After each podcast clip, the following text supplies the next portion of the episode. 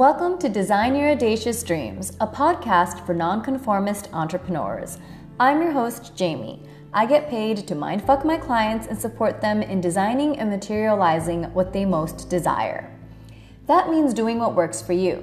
This message is for everyone, no matter how unoriginal you think you are. Hell, you can be an identical twin and you're still your own person. By all means, get inspired, leverage wisdom from people you trust, and save yourself time by learning from their mistake. But always, always, always, always come back to yourself. Don't assume something works or it's a good idea because someone else said it was. If it's gonna work for you, your body will tell you. So check in with yourself and reflect on what you're envisioning, not because someone else said it, but because how you feel about it is what's most important. This is how you stop believing or conforming to the rules that aren't meant for you and tap into what is.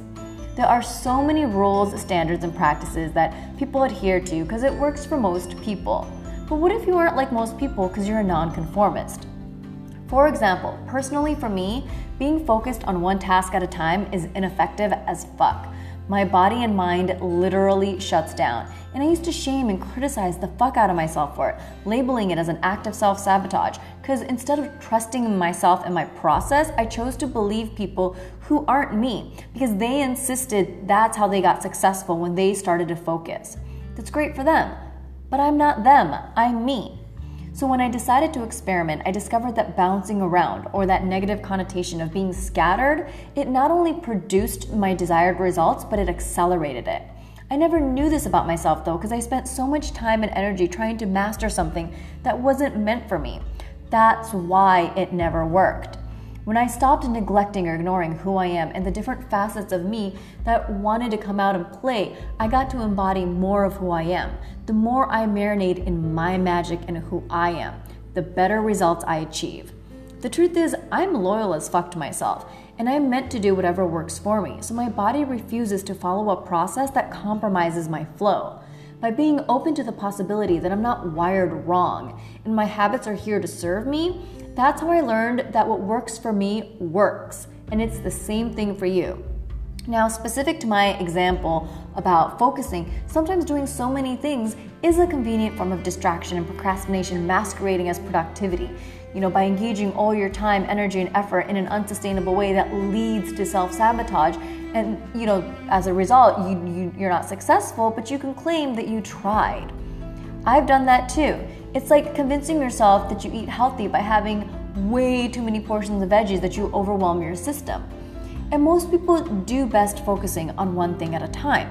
And I encourage everyone to practice focusing singularly on something every now and again, even if it's not something that really resonates with you, because it's a good discipline to engage in. And the truth is, even when focusing on one thing is the best thing for you, you may need to brush up on it. Like, for example, I'm naturally flexible, but if I don't stretch in a long time, I'm gonna be stiff, regardless of how my body's designed, because our environment does influence us. I have to retrain my body back into its natural state first. Similarly, people who naturally do best focusing are immersed in a world that's really distracting. So, of course, there's gonna be some retraining that's gonna benefit you. And once you prime yourself into a state of singular focus, you can determine whether it works for you or not. Do you achieve sustainable, successful results? My clients and the people who most resonate with me get wildly different results compared to the masses. So, if you've been exhausting yourself and feeling discouraged, I invite you to consider a different truth for yourself. I encourage you to test out what you feel called to do. This is true for everyone, and apply this wisdom in other areas of your life, especially if you're not like me and mastering focus is what works for you.